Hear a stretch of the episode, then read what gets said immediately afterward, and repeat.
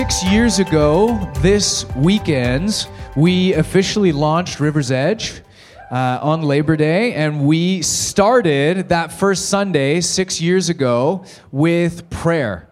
Uh, right from the beginning of forming this church community, we wanted this to be about God's plans and God's purposes and His power instead of our own. And so uh, we've actually made that a sort of a tradition or rhythm within the church that every September we would start the Vision Series, our annual Vision Series, in which we sort of recalibrate as a church and refocus on who we are and who God is calling us to be. We share the vision uh, that we feel God's giving us for the year ahead. But the Vision series actually starts every year today on Labor Day weekend, and we start with prayer. Uh, several months ago, our elder team got to escape for a few days up to Loon Lake and spend some significant time sort of praying and seeking the Lord and just saying, uh, getting before the Lord together in community and saying, Lord, who are we? Who have you made us to be? And who are you calling us uh, to be in the future? And after several days of sort of praying and seeking, seeking and crafting things together, uh, this is the vision statement that we arrived at. We said, uh, We are a genuine expression of the family of God, faithful to Scripture, centered on the gospel, and committed to making resilient disciples. We value life in the Spirit, in which the church becomes a participatory body, passionately seeking the kingdom of God in prayer and worship as God empowers us for his global mission in both neighborhoods and nations. And I know there's a lot sort of packed into those few sentences, but we feel that this sums up both who we are today and where we're headed. It captures what God is stirring in us uh, and the things that we want to lean into in the year ahead. So, our plan and this uh, vision statement can kind of be broken out into eight different values that we want to lift up as a community. And so the plan in the coming weeks is to take roughly half these values and teach on them in depth in the next four Sundays. But the other half of these values, we are going to lift up in prayer this morning. We're going to speak briefly into uh, what they are, why we value them, and then we're going to take time, as has been our tradition, to, to bring the, that vision before the Lord and say, Lord, this is who you're calling us to become, but it can only happen if we pray. If we just if we just do our out of human strategy and human strength, we won't actually become the people that He's calling us to be. And so, from the beginning of the church plant, uh, one of the things that we have valued is passionately seeking the kingdom of God in prayer and worship, uh, with hearts that are open to who He is and what He wants to do, with a hunger in us for the reality of God and His kingdom. And so uh, that's something that we uh, do already as a community. Uh, even these last two Sundays, uh, our family took our big sort of annual vacation. We missed the last two Sundays, and one of the things uh, that made me so jealous was coming back and hearing what had happened in worship. Like just in your times of worship that you've had over the last few weeks, and it was a sense of like, ah, oh, we needed to get away as a family but I'm, I'm like wanted that. It was just like hungry for that this morning. And so rather than take a whole Sunday to pray into uh, being passionate uh, about seeking God in prayer and worship, we're just going to practice that this morning. We're actually going to live out and embrace this value together. And so as we pray this morning, as a community, I'd invite you to lean in and just say, Lord, would you open up my heart to you and the reality of your love and your kingdom as we pray this morning, as we worship together, uh, recognizing from the start, if we're honest, uh, some of us, or perhaps even many of us, are not naturally passionate about prayer and worship. And that's okay. But what I'd encourage you to do as we begin to lean in and pray this morning is in a really simple way just pay attention to your own heart. even as I announced this morning, hey, we're going to be spending time in prayer, even that stirs something. Some of you get really excited, and others of you are like, dang it, I should have just gone camping or something like that. Why am I here on Labor Day weekend to pray? Um, but what I'd encourage you to do as we begin leading in, our, our value, our heart, is to be open and passionate in our prayer and in our worship. But part of what that means is that we're a people who just recognize when we're not. And, and bring those things before the Lord. And so, as we pray this morning, I would encourage you to just share and pray out, even if it's just you and the Lord. I'd encourage you to pray out to Him where you're at. God, I don't really feel like praying this morning. I'm just not into it. That's not what I would have chosen to do. I'm not really excited about you and your kingdom in, in this season of my life. I'm just, I don't know, I just feel apathetic. I feel distant. I, I don't sense your love. I don't sense your presence. God, would you, would you meet with me as we pray? Or, God, I, I find prayer really boring. I just feel like it won't make any difference. I'm just feeling very fatalistic right now. I feel like we could pray or we could not pray, and what's going to happen is going to happen. Would you? This that's just where I'm at. Or, or, Lord, I'm I'm actually really afraid to pray out loud. That was me for years. Lord, I'm actually more afraid of what the people sitting around me will think than what you think. I'm actually more aware of my fear of others than I am of simply being a child in your presence and praying out what's on my heart. Lord, I, I, feel disconnected. I feel fearful. I feel whatever it is. If you're here this morning and you're just, your heart's on fire for God, I want you to bring that heart. I don't want you to hold back. I want you to feel freed up. Just like, man, my heart is just in it. I'm ready to pray. I'm excited to be in God's presence. But if you're not, I think it's really important that we just start discerning that and just, just confessing that before the Lord. Lord, I'm just not. I, I don't want you to pretend this morning that you're passionate about prayer or worship. I, I, I'd rather have you discern why you're not passionate about those things. So, as we press in, uh, as we pray, many of us in the room are going to be asking, especially in this first round when we're first getting started, many of us are going to be asking those questions Lord, what is holding me back? Why am I struggling the way that I'm struggling? Is this apathy? Is this fear of others? Is this sort of a, fatalism or an indifference? Uh, Lord, am I believing a lie about you or, or about prayer or about your kingdom or even about myself? That's, that's blurring my image, that's stifling the intimacy and passion that I want to have. And so, if you can discern that this morning, or even if you can't, I would encourage you to just bring that before the Lord, especially as we begin, and just say, Hey, Lord, this is where I'm at. Would you meet me in this place? And see what happens.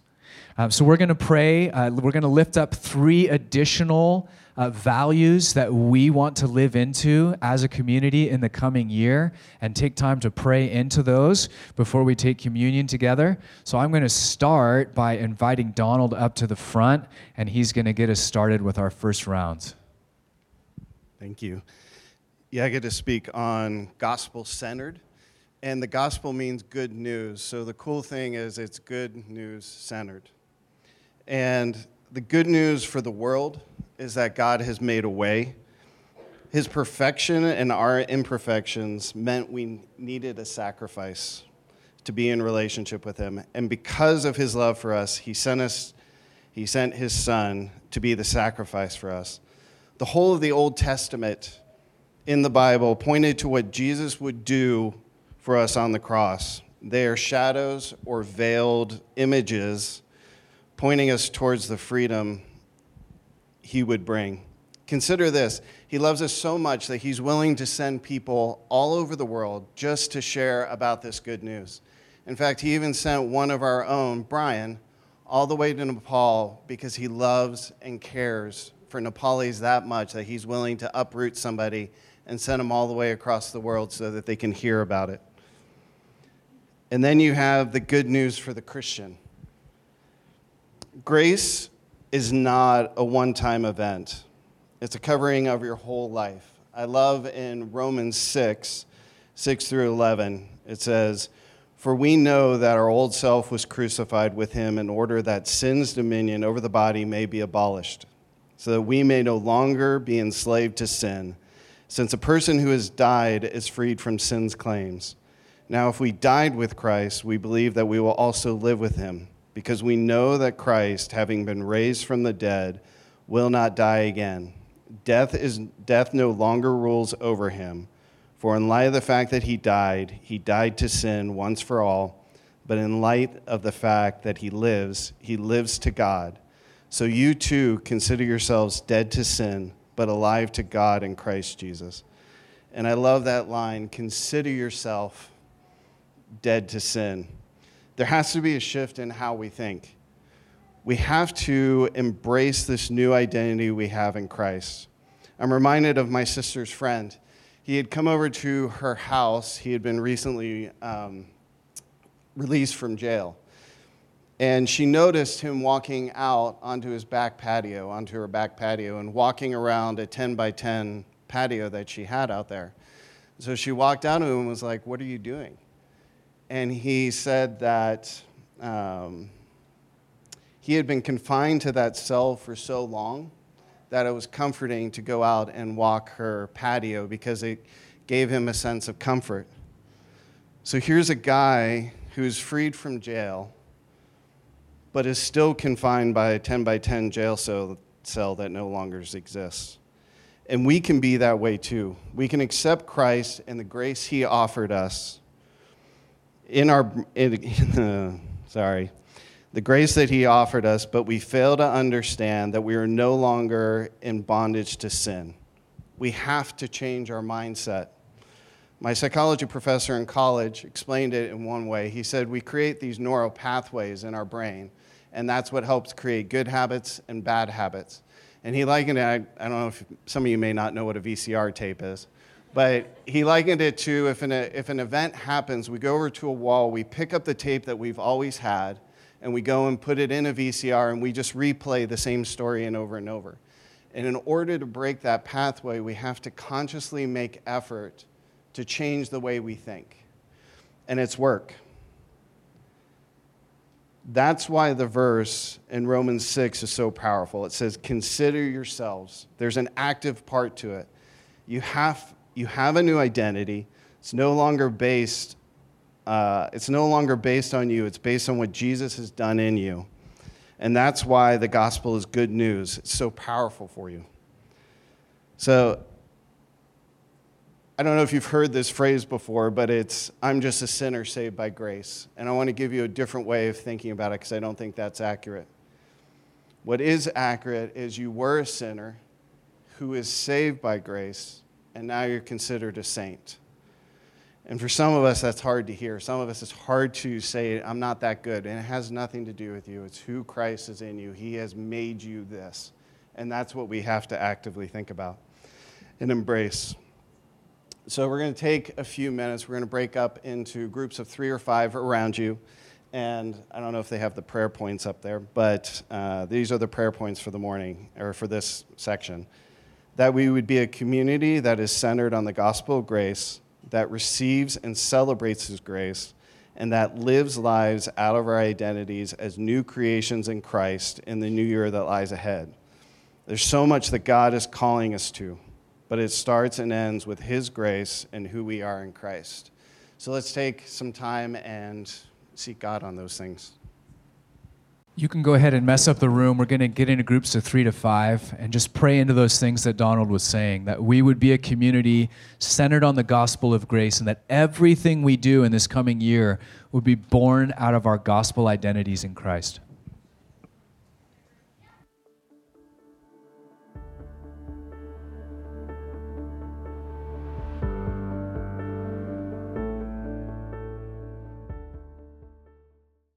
All right, so our next point is to be a participatory body. Um, And a couple verses that came to mind when I was thinking about this first is Romans 12, uh, 4 through 8. For just as we have many members in one body, and all the members do not have the same function, so we who are many are one body in Christ and individual members of one another. Since we have gifts that differ according to the grace given to us, each of us is to exercise them accordingly.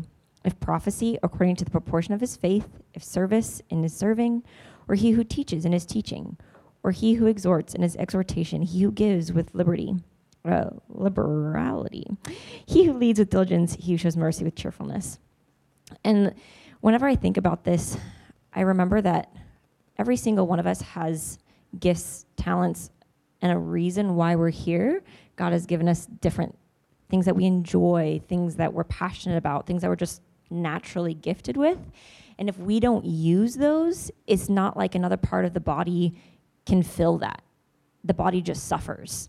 We might be able to like hobble along. Like if you cut off your foot, you know, we could walk, but we're not going to walk as well as if that foot showed up and did its part. And then I think the other part with that is the reminder of something that is your gift you might not realize is a gift. I think, like for me, what's been called out in my life is encouragement, um, which is actually something that's like listed in the Bible as a gift. But in my mind, I'm like, that's not a gift. That's just what everyone should be encouraging. Like, it doesn't make sense why you wouldn't be encouraging. But I'm like, oh no, that's a gift that I need to actually use and whatever. Um, and another verse was Ephesians 4 15 through 16. But speaking the truth in love, we are to grow up in all aspects into Him who is the head, even Christ, from whom, from whom the whole body, being fitted and held together by what every joint supplies, that's us, according to the proper working of each individual part, causes the growth of the body for the building up of itself in love. And that's just saying the same thing that we need each other in order to be the best body that we can under Christ. And the big thing here at River's Edge is we are here to serve and not just receive. And it's a lot easier in a small church where people actually know if you show up. If you're missing for a few weeks, people are going to be like, Where were you? They might not say it, but they thought it. Um, and so we're not here just to come in the door, sit down, not talk to anyone, receive from Matt, say a few prayers and worship songs, and leave. We're here to get to know each other, to carry each other's burdens, to love each other well. And we can't do that if we're not actually in each other's lives and talking to each other really and figuring out how we can serve in the church and whether that's you know doing slides whether that's singing up here whether that's serving with the kids or something else um, we're all needed um, and then with that just listening and sharing with the body uh, we talk about all the time, especially every time a host says, I'm the host. If you have something that's, you know, something to share with the body, that's something that we all can do because we all can listen to the Spirit. And next up is prayer. Obviously, Matt has designed like today to be a place that we can be a participatory body because we're all actually in this, whether you're saying anything out loud or just listening. Um, but prayer is so vital, and it's not just here on a Sunday morning it's in your in your life because the way that I was thinking about it was if every single meal of the entire week you're eating ice cream sundaes and then on Sunday morning you eat a salad, are you going to question why you don't feel good? No, prayer is the same way. We have to be praying throughout the entire week and then we can come into Sunday praying and saying like, "Oh, now I actually do feel the spirit." If this is the only time we're praying all week, we're not going to be able to hear because we're so distracted. What it comes down to, you guys, is our faith isn't something we do for an hour or two on Sunday morning, but it's a radical shift of our entire lives, a complete surrender and following of Jesus, stepping out in faith, not simply dealing with, uh, uh, not simply trying to have a comfortable life, but rather use what God has given, the talents He has given. So, being a participatory body doesn't simply mean praying aloud in these breaks just every once in a while but it's to make space in our lives for the Spirit to move and to figure out how God wants to use us. So, as we spend this next time, I encourage you guys to examine your heart and your week. Is your faith mostly shown by coming here and listening? Or are we actually doing? As James 1:22 says, be doers of the word and not just listeners. So pray for yourselves and for each other to step into your gifts. If you don't know what those gifts are, pray that they will be revealed to you, not just on Sunday mornings and in our whole lives. and also pray for the boldness that when you're prompted to do something, to talk to someone about it and figure out how to actually step out in faith and do that. Because I, I know that in my own life, the first time you do it, it's very uncomfortable. but God is asking us to step out and trust Him. So, yeah, take this next time to do that.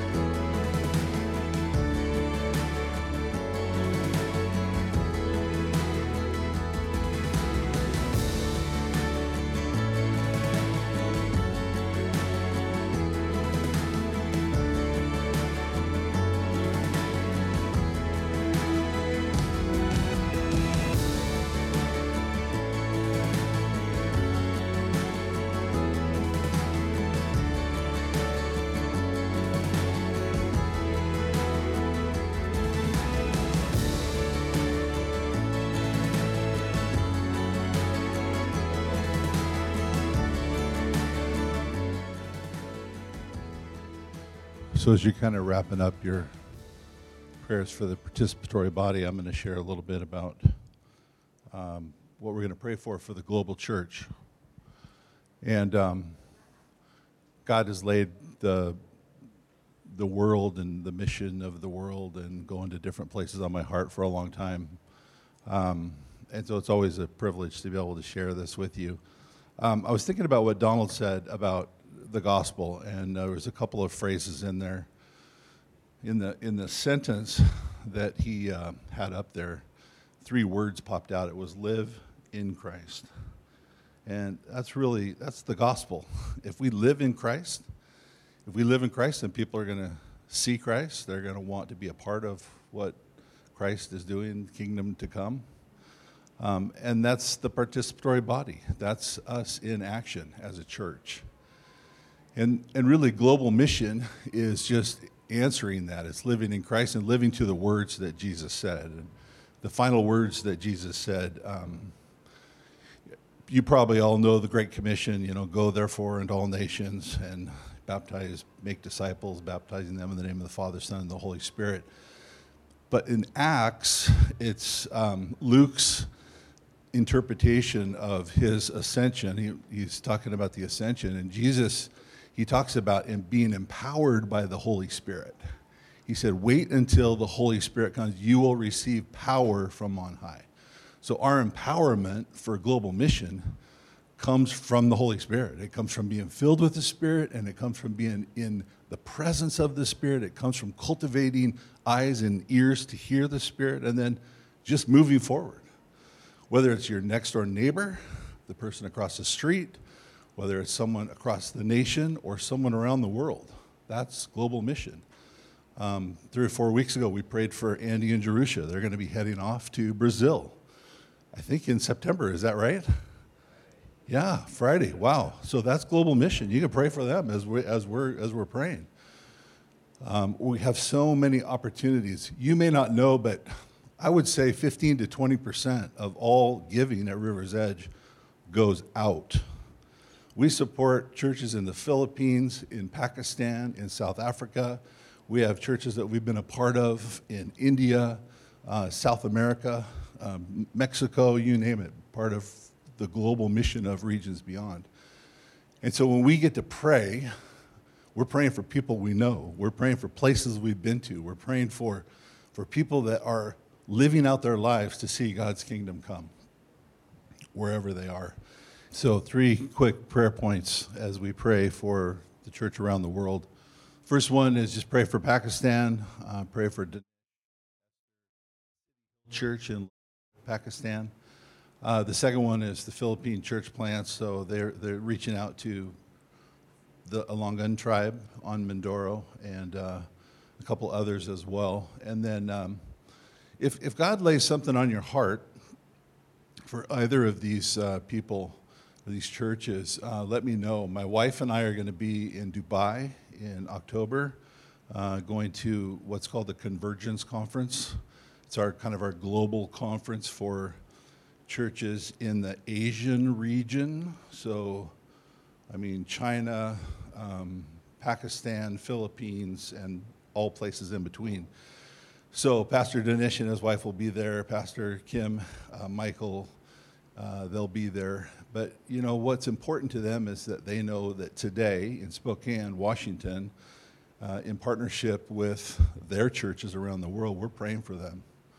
Uh, that we're praying specifically for what God is doing uh, in their in their churches, in their hearts, and that they would be participatory and that they would bring the gospel and all of those things. So. Um, you can pray for that church gathering, that convergence gathering in Dubai as well. Um, Dubai is also an Islamic state, so it's interesting to go there to have a church conference. But God is alive when we go there, and God does amazing things. Uh, church plants that are in closed countries that I won't even mention this morning. Um, pray for God's church around the world and that we get to be a part of that. You all get to be a part of that as well. So let's take some time and pray for the church around the world.